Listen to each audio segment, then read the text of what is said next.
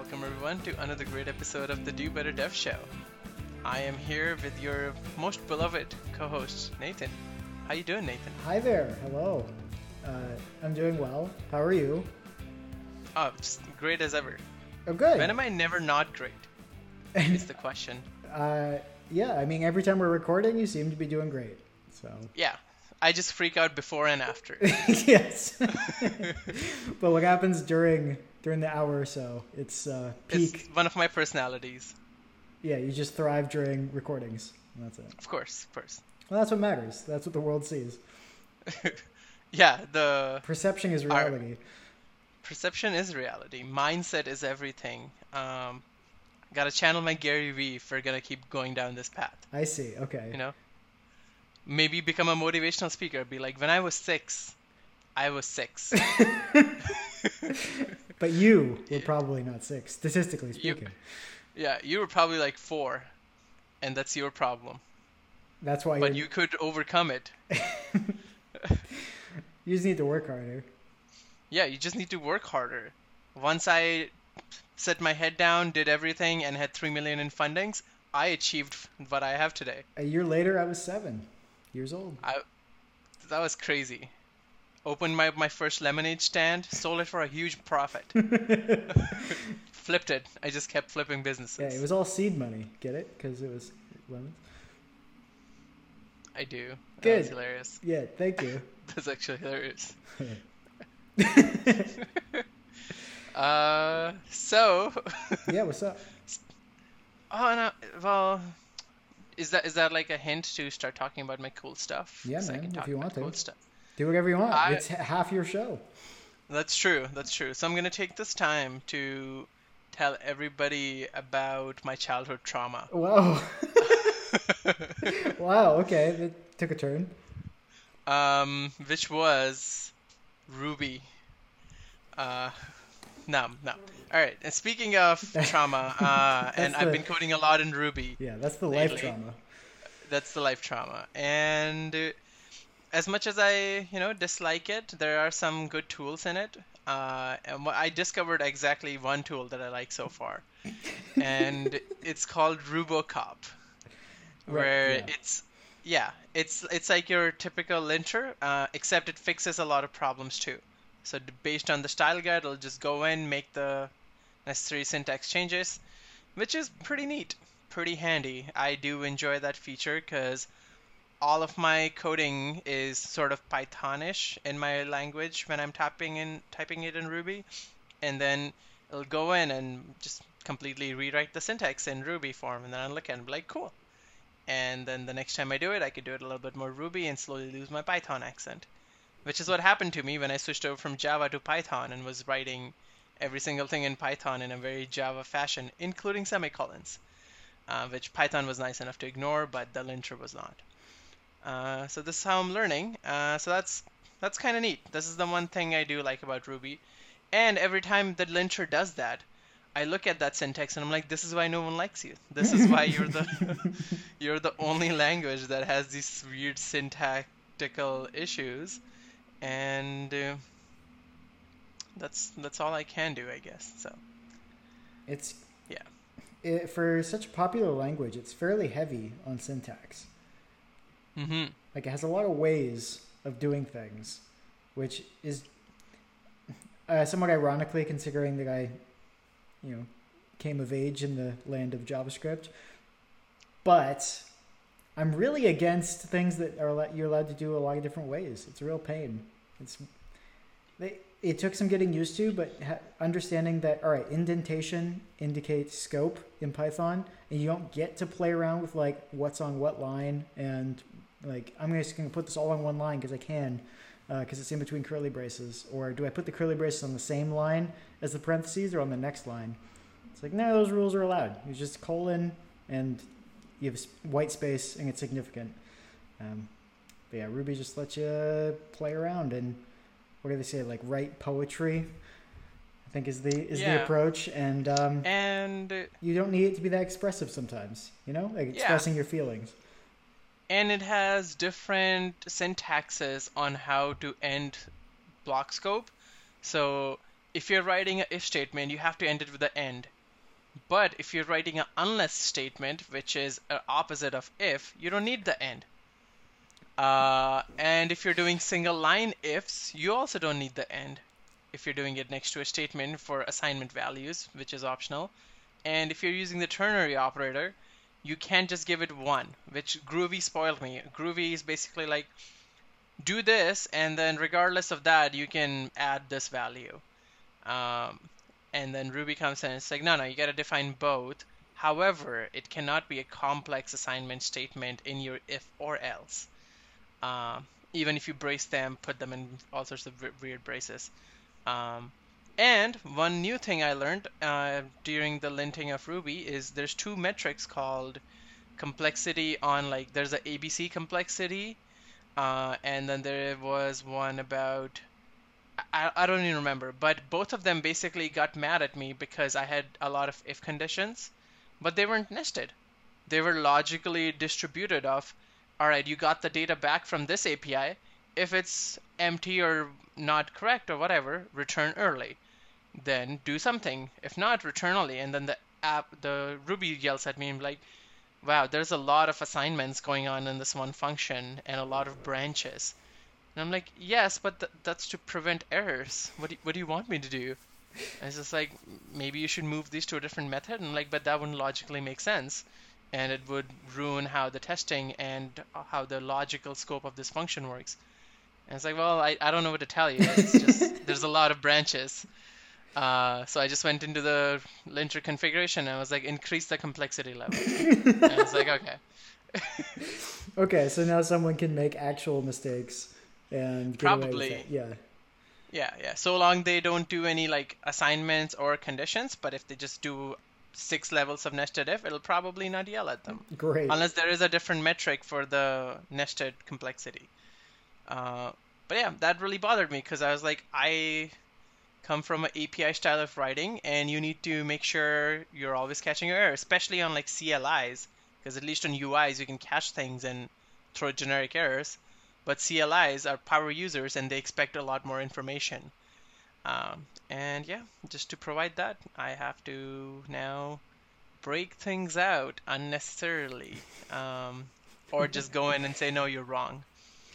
Um, yeah, so that's been fun. Uh, anyways, it's again the only nice thing and the very handy feature is it just goes in and updates everything, all the single quote, double quote nonsense, putting things in new line, figuring out ifs and else and changing them to unlesses if it makes sense. uh, so that was kind of cool. I don't know if I've mentioned this already, but Facebook Business also loving it. Really cool.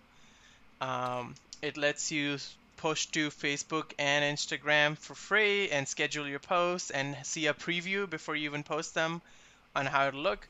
And and it's absolutely free. I was using I can't even remember at this point. I think I was using Buffer and if the API changes are wrong or something, they just send you an email being like, "Hey, couldn't do it, sorry." Uh, but Facebook Business, before you even post it, will just be like, "Hey, this is not right," or change the image dimensions or something's different. And then when you're choosing hashtags, it shows you how popular certain hashtags are, which is also very cool. So, hmm. very very impressed. Other very than that part where you said something nice about Facebook, sounds good. Yes. Yeah, yeah. I mean, they want you to stay on their site and give them all the data. Mm-hmm. So they're helping you stay long on on their website, which you know what, fair. I if they if I don't have to change platforms or worry about API integrations or do any nonsense through HubSpot or whatever, if it all works in the same spot for me, I am way more than happy, and it's free. Mm-hmm. Uh, yeah, so we gotta gotta get all that, you know, popularity for this amazing podcast. Right. That I've just spent 20 minutes talking Rubocop about. so, so it's important people hear this. Yeah, these, um, these are the things the world needs to know about. Everything else they already know. These are the things they don't. Right. You, listener, did you know I hated Ruby? I mean, you may, may if you were listening to other episodes, but um, if you didn't, now you do. And this is important information. I kind of I kind of like that being the through, the new through line of the show is we've gone through like oh here's stuff about development, but now it's like you know the stuff about development. Here's the stuff Yeah. you don't know. It's sort of like the and this is the rest of the story, except Yeah. it's basically just like did you know but you didn't. Our personal opinions on all that stuff that you already know. That's the important part, you know?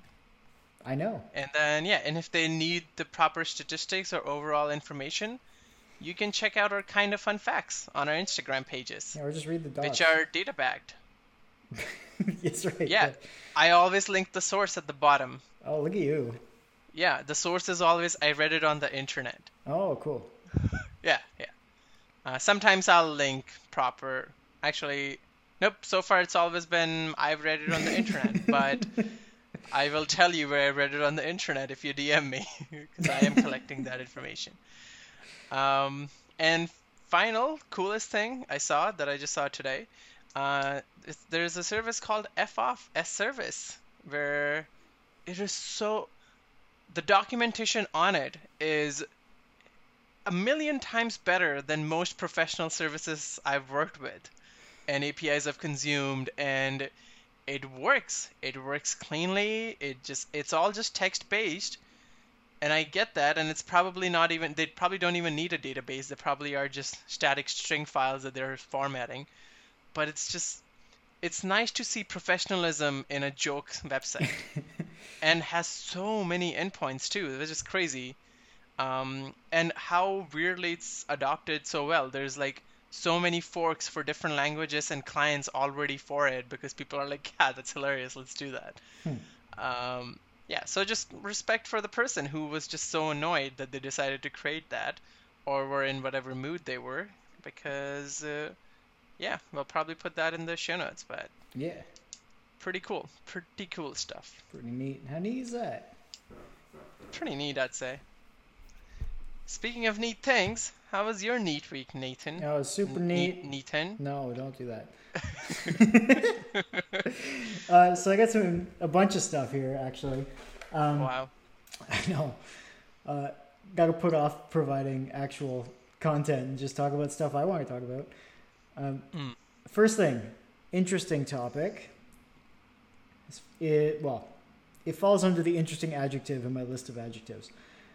But Epic won in their lawsuit against Apple, and now Apple can't enforce that you have to use the Apple payment system, which means that now third-party developers can say, if you want to buy this thing, uh, go to our store, and then link them to their store, and then buy things through that. So, uh, I don't know. It seems fine.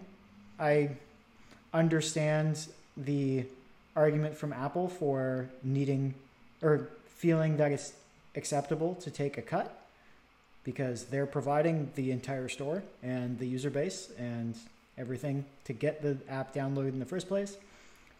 But I also don't have a great strong argument for saying like you shouldn't be allowed to link somebody out to your own store and have them buy stuff. So seems I'm kind of like a no op on this, but it's still just a notable thing that changed because Apple's such a powerhouse with the huge, huge uh, market share that they have in mobile app and devices. So Yeah, in my head, I don't know. It's they're a two trillion market cap company. It's okay if some indie devs make some money. right, You know what? Just yeah, yeah. That's why I'm like it doesn't really matter. Uh, yeah, The only reason why it would matter is if there actually does end up being some sort of uh, large scale uh, malware issue, specifically directed at iPhones, that happens because somebody was linked out from the Apple Store to some third party store, which has been Apple's primary argument for it. Um, Yeah. For not allowing somebody to link out. So they're kind of like two different arguments. Why should you take this much from the payments and why should we have to use yours? And they're like, well, because we've done all this vetting to make sure that people who use iPhones have a safe experience and don't download malicious software. So they've now lost that control essentially through the App Store, which um, could be a problem, but we'll just have to see. I don't know. And okay, something frustrating. This is relevant to the podcast. Mm. two, of the last three episodes we've recorded, I've had to use the backup audio twice because when I end my primary audio recording, it says, "Yeah, you've got you know hour eight minutes."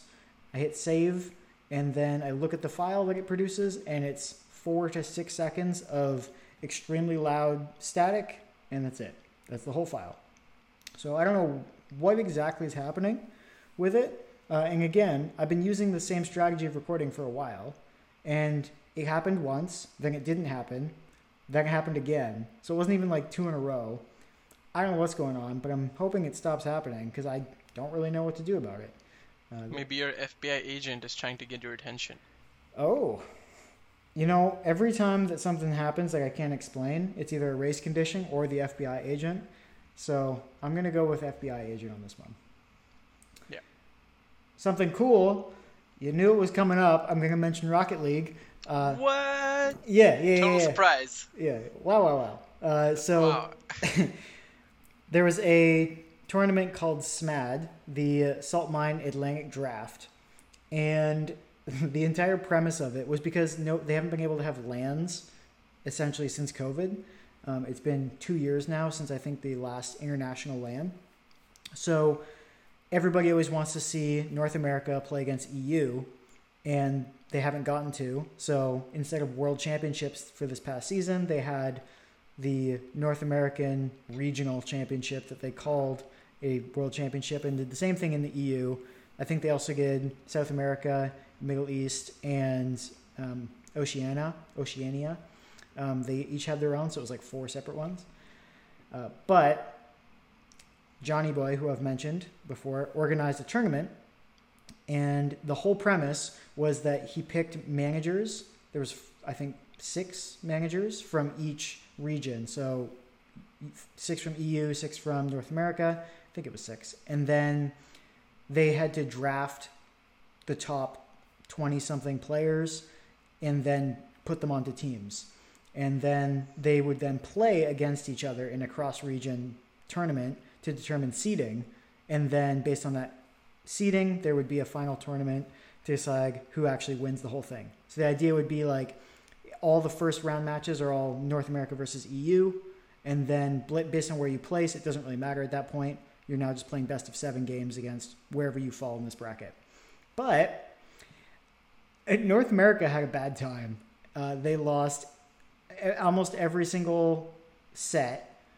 Uh, I think they won maybe a, a, couple, but they were of of all the teams, the top was entirely EU, the bottom was entirely oh. North America.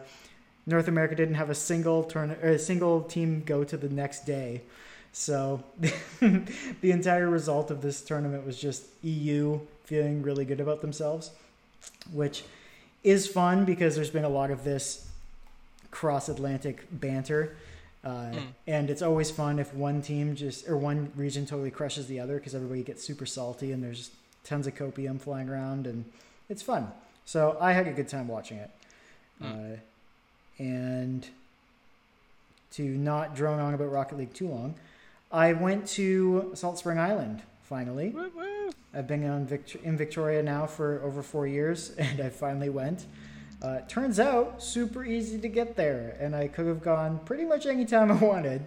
All you have to do is just get on a bus, and then you get on a ferry, pay 10 bucks for the ferry, and then it's free to come back.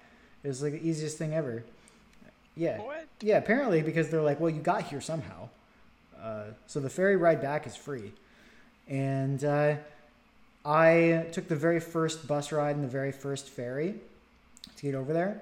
So it was literally a f- few cars, me and one other dude on the entire ferry on the way over. I was like, I don't know if this is normal. And then I'm like going on the, f- uh, I'm waiting to take the ferry back, and I see it unloading, and people just keep coming and coming and coming. I was like, all right, yep, this is a very different experience uh, to what I had this morning. So anyway, I h- hiked around Ruckle Park for a day. I was planning on camping, so I had like all my camping stuff with me. And then I got to the campsite, and it was infested with children who were screaming. So I walked back to the ferry and went home and did not stay the night. So it was still a nice a nice long day of hiking, but I ended up doing it with you know a sleeping bag and a tent and a sleeping mat uh, pad in my bag when I really didn't need it. But better, I guess, to have it and not need it than be stuck there sleeping on the ground. Yeah. Also, if it makes you feel any better, I've been on the West Coast for eight years and I still haven't gone to Salt Spring. Well, now you know how easy it is. Now, I do. I, I now know it's easier to even get, get back because it's free. Totally free. Yeah. Yeah. Is it the same day? Can I come back free next day? Is there just no ticket booth on the other side? There's just no ticket booth. Yeah, you just walk on. Oh, you're just like, hey, there's oh, there's a boat leaving. Yes. We should leave every in it. Yep. Okay. Yeah, you just walk on. If you have a Wow. car, you have to park in the parking lot and then drive on. But as a Hmm. as a human without a car, I just uh, stood there and looked at this old couple who looked like they knew what they were doing. I was like, "Is there a ticket booth here that, I, that I'm supposed to find?" Because I was looking everywhere, and they're like, "No, you don't need a ticket." And they figure you got here somehow, which is where I got that phrase from. I was like, Ah. "Oh, okay." So then, Wow. uh, yeah, I I went and sat by this ice cream truck for a bit and watched the various residents of Salt Spring be very friendly with each other. Uh, it's a weird little community, but uh, very friendly. So anyway, I went there. Interesting thing. This is again another Nathan classic mentioning MKBHD. He Ah. did a, It's for his studio channel. They did well. Actually, he made this, I guess, a primary one on his own channel, and then a back behind the scenes, which was much more interesting on the studio channel. But they did a road trip with three different vehicles, and they wanted to compare what it's like to drive electric vehicles versus gas powered. So they did like a thousand kilometer or thousand mile uh, road trip, and they. It ends up being a fairly interesting video because one person has a very bad experience and the other two are very similar. Uh, so it's a fun video if you watch the behind the scenes one on the studio channel. The polished version on the primary channel is, is good too. But it's just an interesting thing. Uh, anything about electric vehicles and how they fare with infrastructure and stuff right now, I find at least mildly interesting, even though I don't own a car Yet. yet. Someday I will have to. I, I assume. Um, and the last cool things, I just came across this random Fireflies cover, and it's this guy playing Fireflies in a cool way on this electric guitar, and I'll link to it because there's not much else to say about it. It's just cool. But I do have a wholesome recommendation, which is a video entitled "A Typical Conversation with My Mom," and Ah. I sent it to you a few weeks ago hmm uh, which was it was good that you enjoyed it because I was going to be concerned if you didn't. Uh, I'm a wholesome person okay. this was a video that both my mom and I liked a lot when I was a kid, and so I was pleasantly surprised to see how well it aged. So I am going to share that as my wholesome pick for the week. Thanks. That's it. Yeah, Very it's already wholesome. getting dark here. I, I put one light on, but uh, anybody watching the video, I'll just slowly disappear into darkness. You know, slowly disappearing into darkness is how many people feel about their careers. That's a shame. They should do more career planning. They should. Which just just sounds like a great thing to maybe even talk about. Yeah, I think we should do that now. Wow. Holy smokes. Would you like to start us off? Because you're already in the dark. That's right. Yeah, I was born in it, crafted by it. Uh, so yeah, the the whole idea of career planning, it's a very fuzzy, broad topic, but it's been on my mind a bit lately, um, which is why I thought it would be a good topic for discussion today. Um, specifically, what I've been thinking about lately is I've been writing or working as a dev, writing code as my primary focus for five or six years now. And I'm at the point that I think a lot of people get to where you have to start picking between like, am I going to start going more managerial type of stuff, stay in the tech, become more of a tech lead type person, or switch into a similar but uh, not directly related area of maintaining software. So things like, uh, are you going to become more SRE focused on like reliability and monitoring and uh, making sure the application is highly available and that sort of stuff? Uh, that's still heavily dev focused, but it's much more integrated with an operations mindset than a typical day to day dev? Are you going to become more on the ops, the DevOps side of things, where you're doing like continuous integration and making sure that the systems are staying up and that the the left hand is talking to the right hand essentially, uh, or are you going to switch something quite quite different entirely, and I don't know, switch into a different like software development field. Say if I was to suddenly switch into game development after doing app development, um, it it gets to a point where uh, you either have to dive really deep or find, I guess, like a new area to play in. And I think I've only got another two or three years of really wanting to keep pace with changing software and maintaining things and converting them into converting business requirements into application code. Uh, and so I've been trying to plan for that. I'm like, I see that trend coming for me, uh, and I would like to be prepared with options. So what I've been doing as my career planning as of late has been making a concerted effort, which has been apparent on the show, to explore different areas. Do I end up liking something more based on in the infrastructure operation side?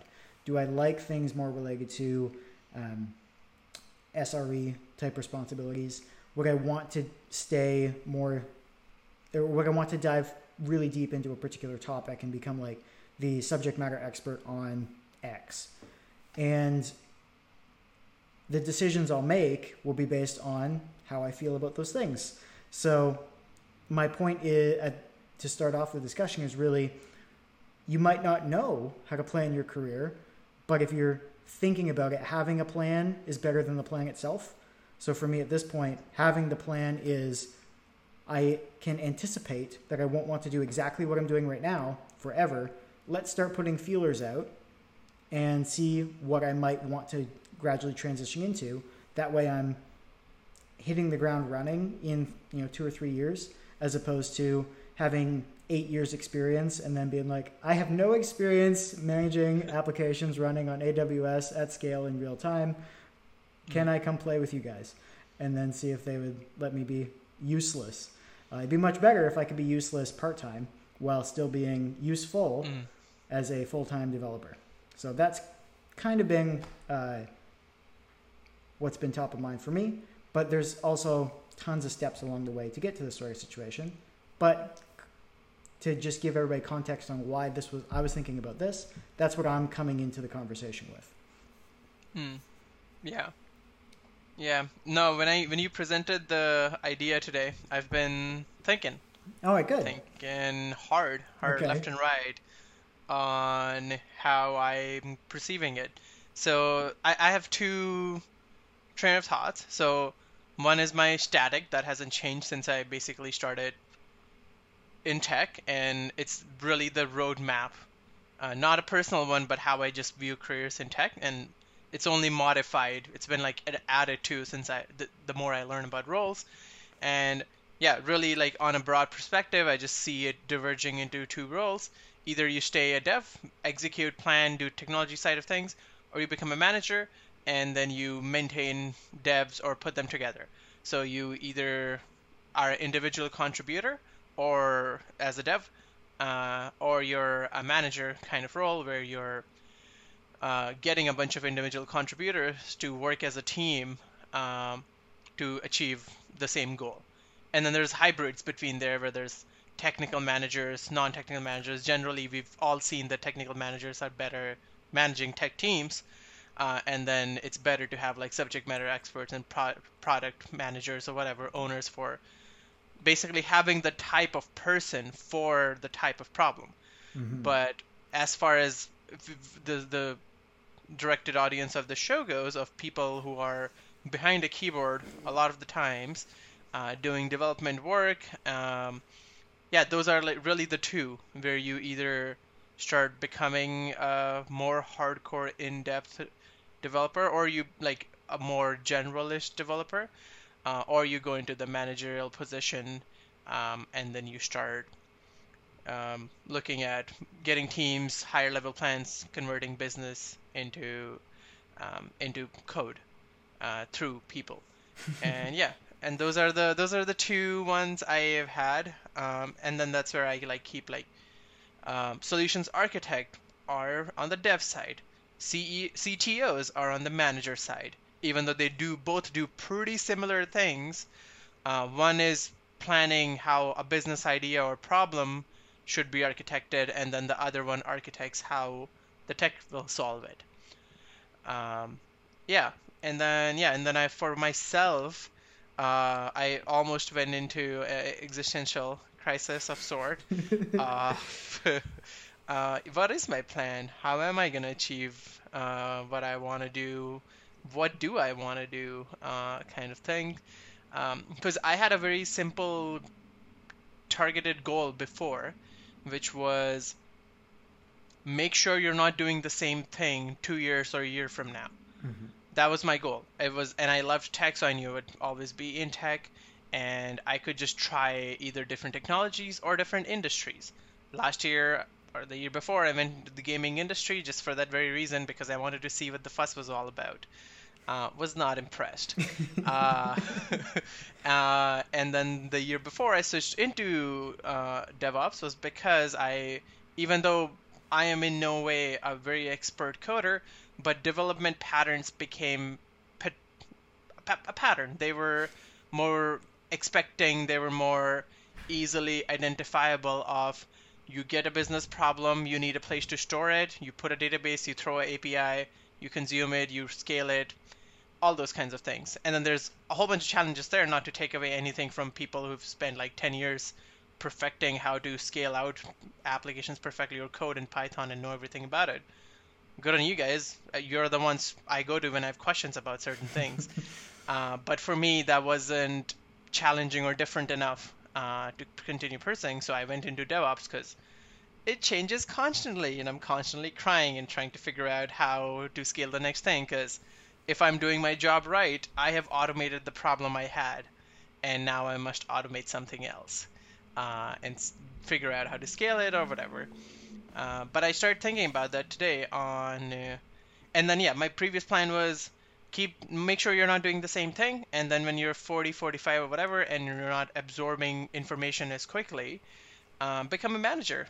Now that you've absorbed a bunch of information over the past years, develop your people side skills, get smart people to work together, show them that you were smart at one point in your life by showing your work examples, and make sure you get them now to do all the new technology, whatever.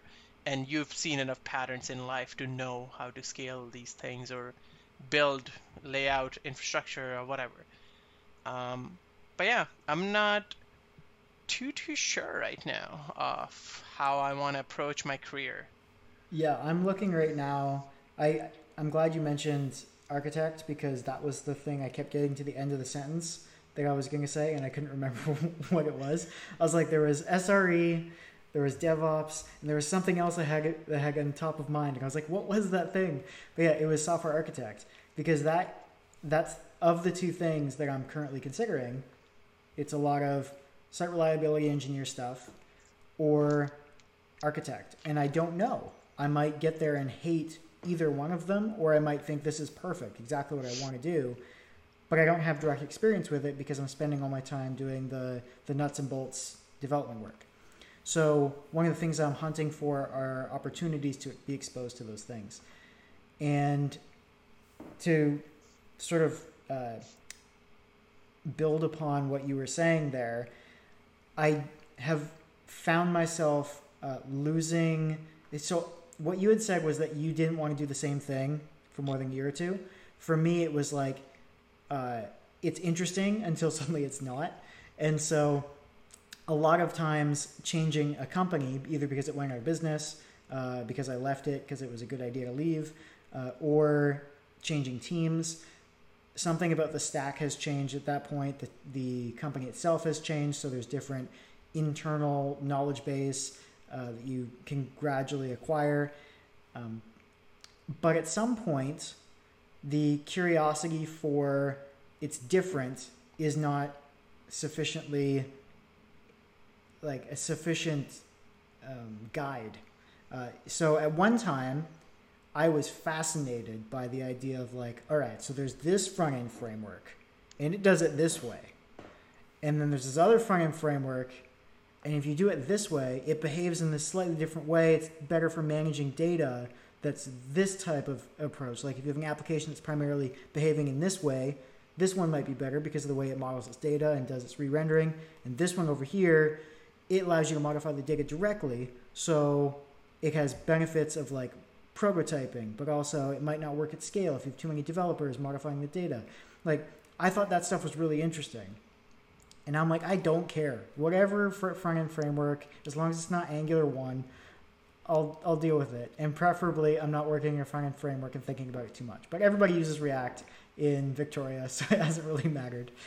Um, and then it became all right, what are a lot of the common patterns that people are using on API development? All right, I didn't, I know you like Flask. I didn't particularly love Flask. But then I end up trying some other backend frameworks. I'm like, all right, these JavaScript ones ain't it. I'm not happy with these ones. The uh, work I've been doing on Django, pretty happy with it. The Ruby on Rails, I found, especially at that time, there was just too much magic involved. It wasn't my favorite thing.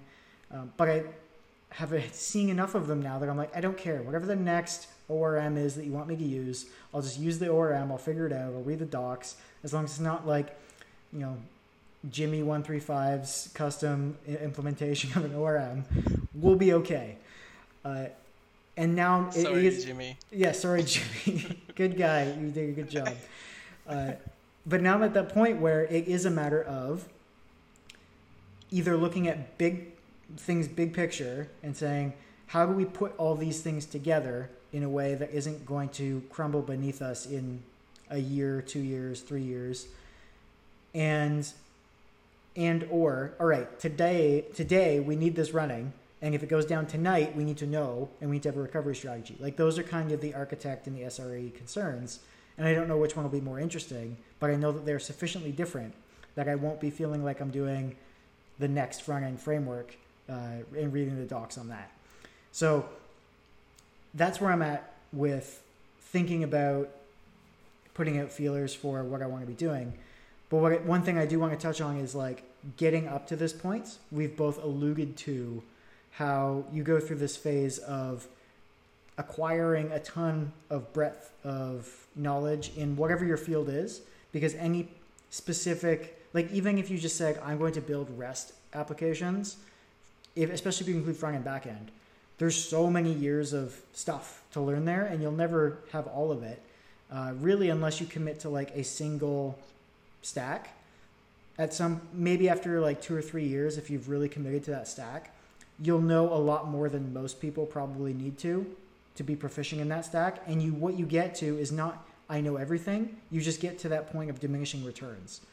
And so especially as a junior developer the point of diminishing returns was sufficiently far away and the technologies were replaced that i was allowed to type uh, uh, type code for were changed sufficiently often that it was kind of like exponential curve up, up, up, and then technology changes. You're now working on something else. We've decided to pivot to React uh, from Angular, or up, up, up, and companies out of business. You're now working on Flask applications. No more Ruby. Um, or that product is oh, if that project's done. You're now working on Express. You're no longer working on Flask. And then that's done. You're now working on Django. And then at some point, you finally work at a company for two years and you have all this breadth of experience, you're like, this all kind of does feel the same. And so I don't think you need to, like, I didn't actually do any career planning, so to speak, for the first two or three years at all. It was more or less talk to my managers or my mentors, which I was really lucky. We, ta- we did an episode on mentors very early on uh, and how important they are. But those, at that point, I think career planning is just what should I be doing like this week? What stuff, what mistakes have, have I kept making? as a junior developer that you guys would like to see me stop making or areas of weakness that you think I have. And you can kind of plan almost in like a couple weeks, maybe a month long block. Be like, oh, I'm going to spend this month learning more about this particular language that I'm working in or this particular framework that the team wants me to get better at. And then that just becomes part of your job at some point. You've done it enough that it's like, we don't need to tell you to spend time working on this if you're put on this team and it's using this framework or this stack, it's expected that you'll figure it out. And at that point, you know I'm past that point in my career. I no longer need to like plan time or make that part of my improvement strategy is to learn the specifics of whatever technology I'm using. Yeah. Oh yeah, definitely. Like anybody who's less than two now, but before it was like anybody less than three to four years of experience when they were like, uh, or people who are like fresh out of college or trying to get into tech.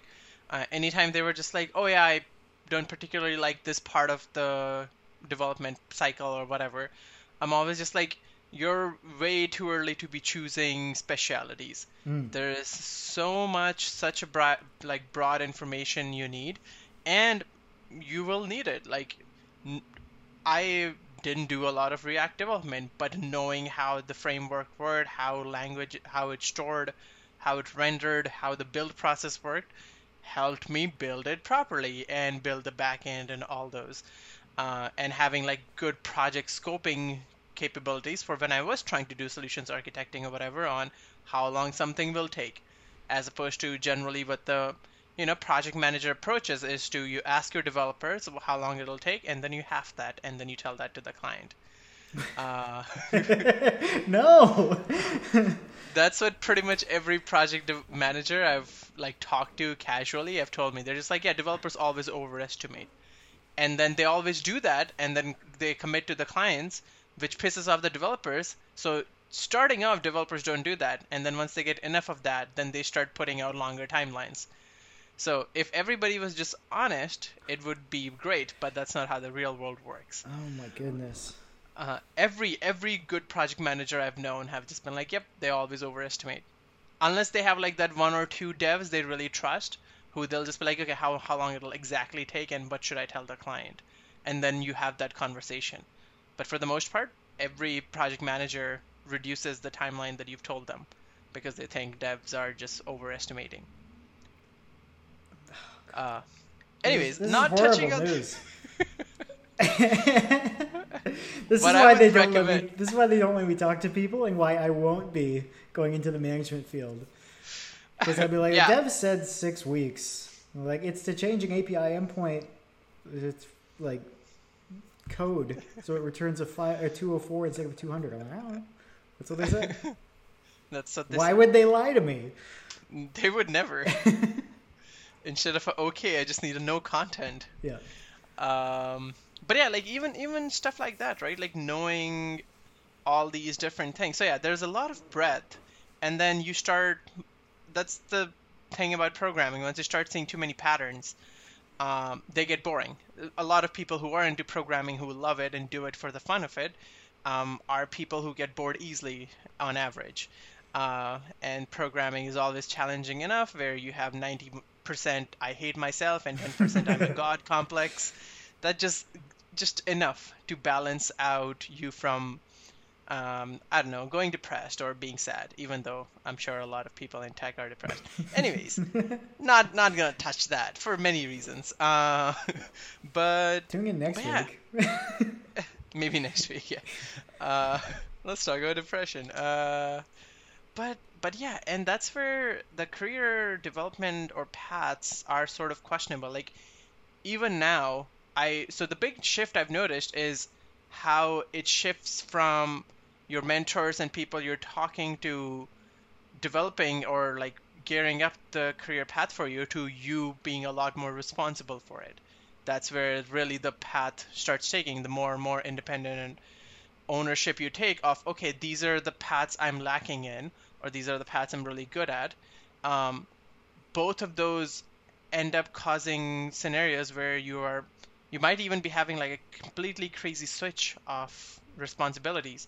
Because if you're really good at something and you just want to continue doing that uh, a you might even get bored or if it's different industries like you're really good at scaling applications and now instead of scaling web servers you're scaling game servers or chat bots or whatever um, you may enjoy that more and then now you're a complete different skill set selling person than you were when you were just scaling web apps um, but figuring out your weaknesses after a certain point becomes hard not because you've lost all humility but because you don't have enough exposure. Like after a while, the mindset just shifts into if I just have enough time to do this, I'll probably be good at it.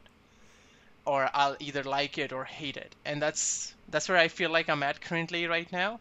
I I want to try different things. I want to learn and grow, but I'm also like if just give me a certain problem or a challenge to solve and then I'm sure that'll show me a bunch of holes in my knowledge, but until that time if I'm keep if I keep doing similar things as I've done before, I'm really not going to feel there's any huge weakness or gaps. It'll just be, well, how much time do I have? Do I have enough time to do this properly and learn everything or do I have to get somebody to do it with me because they are better at it than I am and it's not necessarily a missing skill set I need to really fulfill. Uh, it's just whatever's needed to get the job done. Um, yeah. Yeah, our lead architect picked up a front end ticket the other day while I was away, and he wanted me to review the code when I got back because I took a week off, and uh, I looked at it yesterday, and all of it was fine, but he used it's TypeScript and he used a uh, type assertion where you just use the as keyword. So essentially, you're like, this is my data as whatever. And I was like, hey, we need to not use this because it essentially gets rid of all type safety beyond this point. Um, you could essentially say, like, this number as string. And TypeScript goes, all right, that's what you told me to treat it as. I will treat it as that. So, like, you just lose everything. And it, it was just really satisfying because he's I never get to answer any of his questions because uh, he's been writing the code at this company for six plus years. So he's deeply familiar with not only the company but the technology itself, and he wrote the code. So I never get to answer his questions. But when he's just like, I, I fought with this for like 90 minutes. I can't figure out how to get the lint, uh, TypeScript to stop yelling at me about the types. And I was like, all right, here's your two main options. And you like gave him give him the options. He's like, all right, I want the second one. He's like, all right, this is how I would do it. And then, I don't know, half an hour later, he messages again, just like, let's get on a call. I've got some more type issues. it's like, yes, okay, so this is this is a thing. Like, no matter how much, how good you are at other things, there's always those areas that someone with nine months of experience might be better than you at because you never spend any time on it. And so for him, he got to have that 80, 80 90% I hate myself and then 10% at the end he's like this is the best. Oh this, these type hints are so helpful. I was like yeah man. Like they, they can be sometimes. Um, and just it's a good reminder uh, it was one of the things again that got me thinking about this. It's a good reminder of uh, his career path was to become an architect and didn't overlap much with front end stuff and then i've started in this quote unquote full stack web app developer role that everybody seems to want right now. And I want to move in that direction. And it's not like all the knowledge I have becomes useless, but it's also not all going to be relevant, and that's fine. Uh, whereas I think before, even two or three years ago, it might have bothered me. I'm like, oh, I spent all this time learning this thing. Seems kind of like a sunk cost fallacy. I'm like, yeah, it doesn't really matter. Like, it's fine. People are happy that you know some stuff, and if you know stuff and they never ask about it, that's fine too. Yeah, and and you know it changes from uh, very much the most cheesiest thing I could say, but it changes from how to why as you grow in your role. Like you instead of just knowing, okay, I know how to change these types, uh, the more senior or, pattern observant you get, you understand the why. You're like, okay, this is what the pros and cons are, this is what affects. And then you make those bigger decisions of choosing languages, frameworks, or whatever. And that's what really starts setting you apart for your career growth and planning. Uh, because somebody who knows how to use async IO library really well because they're a junior developer and they've done a bunch of threading work might not fully understand the underlying concerns of the fork at the C level and how you might be wanting to use it threading instead of async IO because it looks cooler or newer, and how you may want to avoid multi-threading based on how your however you've spawned your processes and if they're sharing the memory or not because they don't care about that. They're not gonna look at that. They're just like, I spawned a billion threads. It all worked. It's all cool. I have a perfect example of something that if if I were more curious about the specifics of things, I would have re- read about by now. It's WebAssembly. I ah. have had WebAssembly in the back of my mind for three and a half years. And I'm like, if it ever comes up, I guess I'll learn it. Uh, because I read the Hello World and I'm like, I get it. I don't have a use case for it, so I just don't use it. And I figure if I ever have an opportunity to use it, it'll probably be cool. But at the same time, I don't care. Like, I get it. You're running a subset of JavaScript that can kind of compile down to a version essentially of like running C in the browser. You're like, cool, it goes real fast. You know, JavaScript go burr. And that's about it. like, you just remove a bunch of options so the compiler can optimize away a ton of stuff, and now your application goes faster. Neat. Yeah. Uh, and the same thing with, um, oh, they're not threads. Uh, what are they called? There's uh, web workers, where you're like, yeah, yeah, you can just send off a bunch of data to go be processed elsewhere, and whenever it's done, it comes back. You're like, okay, I get it, but I'm not using it. No app I've worked on has used it. So I don't need to know it too in depth. I've done the Hello World, made sense. And that's about it. Yeah, and then in the future, if you're designing an app where a business problem does, you know, allude to that, you could just be like, hey, I remember I did some weird concept in this one-off language a couple of years ago. Wonder if that's still a thing. As opposed to someone new who's done a lot of other things, web app, and then they're like, oh, I don't know how to like cache data on the client side when they don't have internet. And you're like, what about some service workers? They're kiddo, and they're like, whoa. you know, uh, yeah. So, and yeah, maybe that's where the career. I mean, there's clear defined, sort of loosely defined, like set of where you are at your career and where you want to be. Like at the very umbrella level, you have your junior, intermediate, and senior. I was I forgot the word intermediate for some reason. Um, They're the most forgettable group. Yeah, they they really are. It's really sad. The way you uh, the way you actually get out of intermediate is not by moving up to senior. It's by just becoming a software developer. And then yeah, nobody knows. Nobody knows. How are they gonna know? They're not. uh, but yeah, you have the the bigger distinction of like junior uh, knows how to sort of execute, but they need some help, and depending on how much help they need, they'll either be a junior junior intern or a junior developer. And then you have your intermediates who can execute things but need help planning, looking at the bigger picture, overall things. They're really good at execution uh, and can work as independently once you give them something. And then you have your seniors figuring out everything, planning things for weeks, months, if not years, and giving it out to all the intermediates and juniors, and then directioning intermediates for any weird language specific thing they might know because they've also suffered through the intermediate phase. uh, yeah, and then you have your C level people who are just like, I have this cool idea and a bunch of money, and then the rest of the three does the things. Yeah, yeah. I think for me it was the clear, the clearest transition was from junior to intermediate. It just became obvious at some point. Like I'm like, I know too much to still be considered like the entry level developer. Mm. But then it's been super fuzzy moving through intermediate because it's such a broad spectrum. And so at this point, I personally consider myself like a late stage intermediate, but I could have been a senior at some random company like a year or two ago, and I would have felt weird about it. But some companies consider that, and other companies would be like, "You don't have a decade of experience. Of course, you're not a senior level developer." So it's such like a broad thing. Um, but there's a level of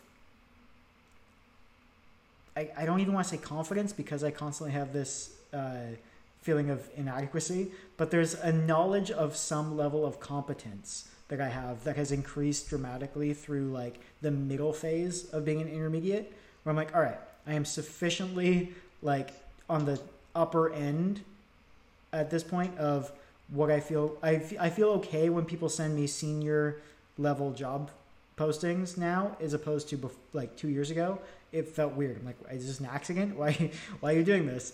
Um, whereas now I'm like, okay, I could see this being like early stage senior level roles and feel okay about it. But it's been very fuzzy. By comparison. Whereas exiting junior, it was kind of like, all right, you don't, you've gone from knowing essentially nothing to you know something. You're an intermediate now. Congratulations. Yeah, pretty much. uh, yeah, I mean the inadequacy feeling will hopefully never go away. I was reading some study on how people who have the imposter syndrome never really goes away because that's what keeps them to be better. It's just you learn to identify and manage it. Um, or you wake up in the morning, look yourself in the mirror, and be like, "Are you even good enough to have imposter syndrome?" and really and then, drive drive yeah, yourself. Re- recursive definition kicks in. You've just got Stack Overflow, and you go back to bed. Yeah, yeah, but but yeah, and I think at that point that becomes like a company or whatever scale you're working at. Like, uh, sure, for a mid small sized company, I could be easily a senior. Um, but I'm currently at Amazon, and there's no way in hell I match with any of the seniors I work with. That's what I'm saying, yeah. Yeah, and yeah, and they, yeah, these people have like 10, 12 years of experience, and not even just normal 10, 12 years of experience. They've had experience like scaling up Twitch.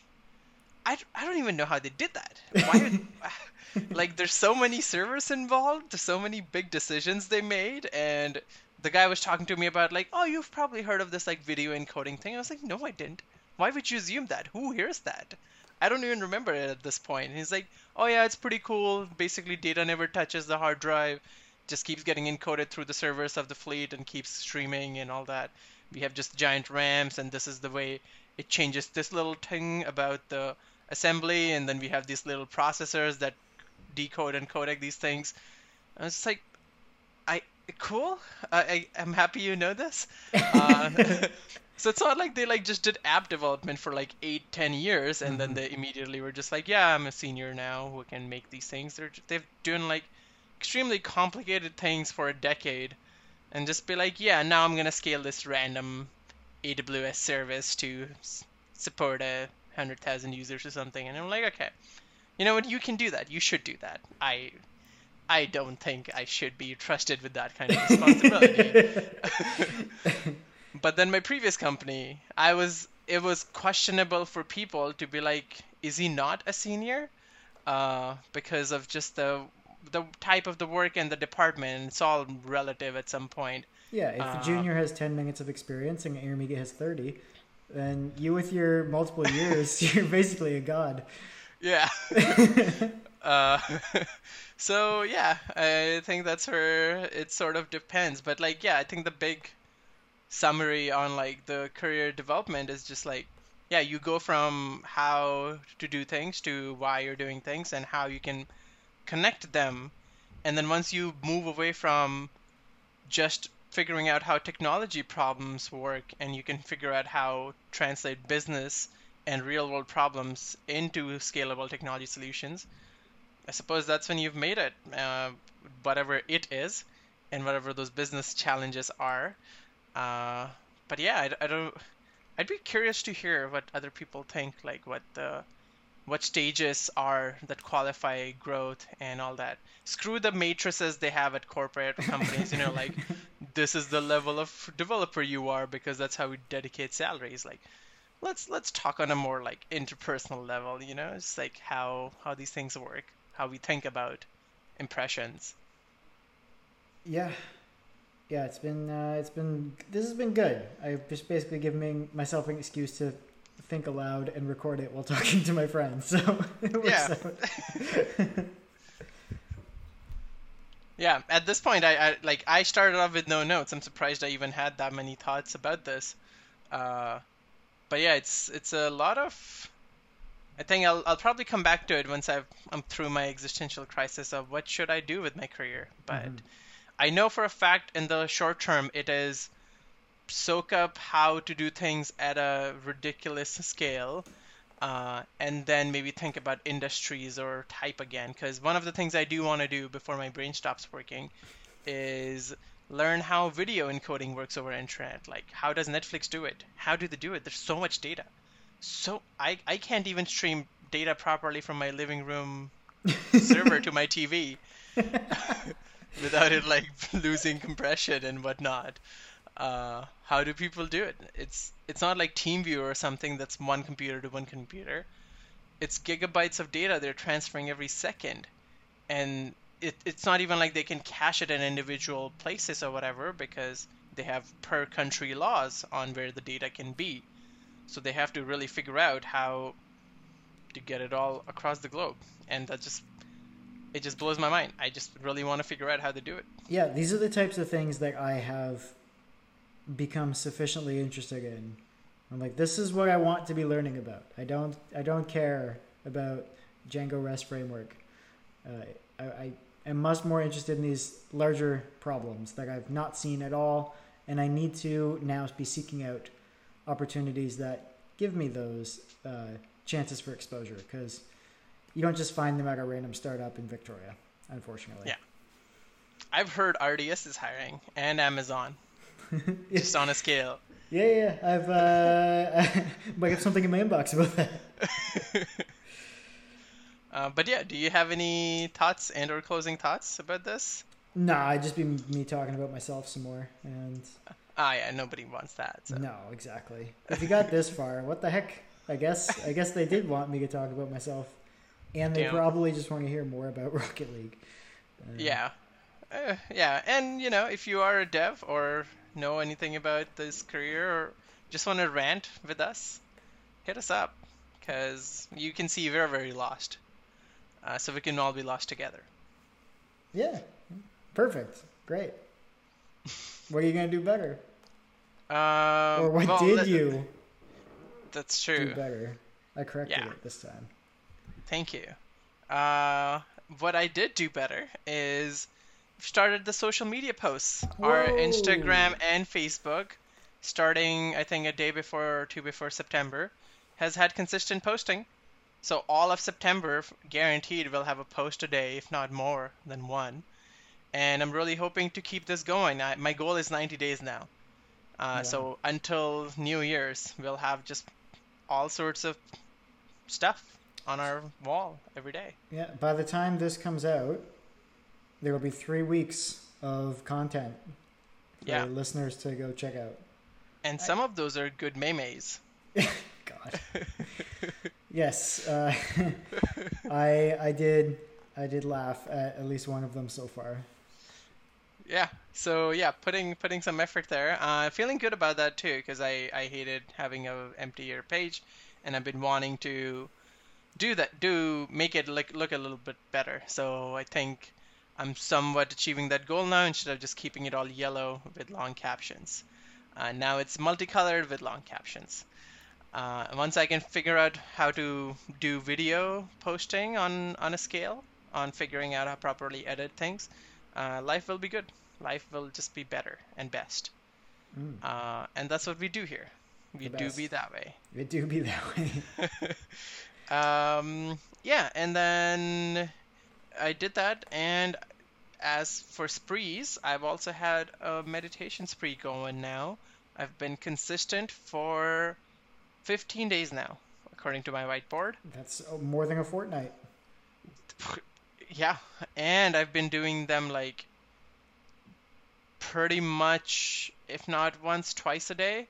And like before, I would like drop off on weekends and just keep them on weekdays and stuff. But I've been staying consistent throughout the weekend. Wow. Which is crazy, crazy, crazy, crazy.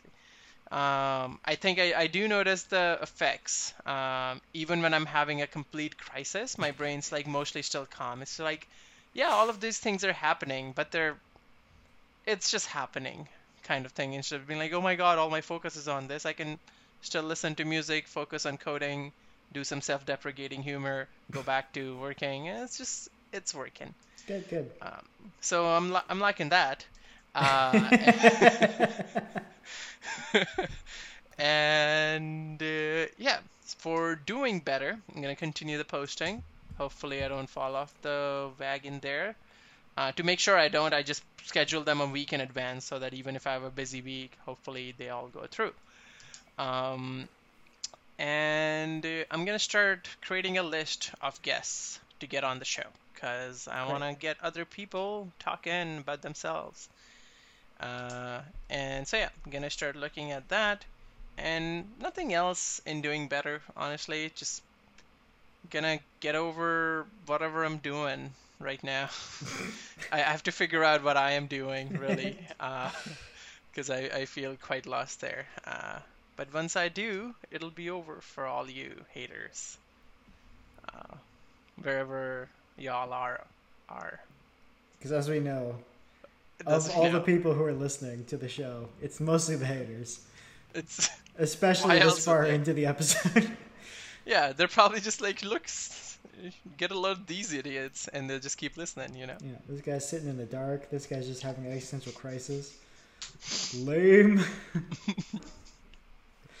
uh, so, I have some things I actually did better here. Uh, I was gonna transition myself into this Rocket League point, but now I can just bring it up directly, which is I won a platinum standard Rocket League tournament for the first time because I got paired up with these guys who were clearly diamond level, and I was in diamond level in standard, which is three v three, for a while, uh, and then I wasn't.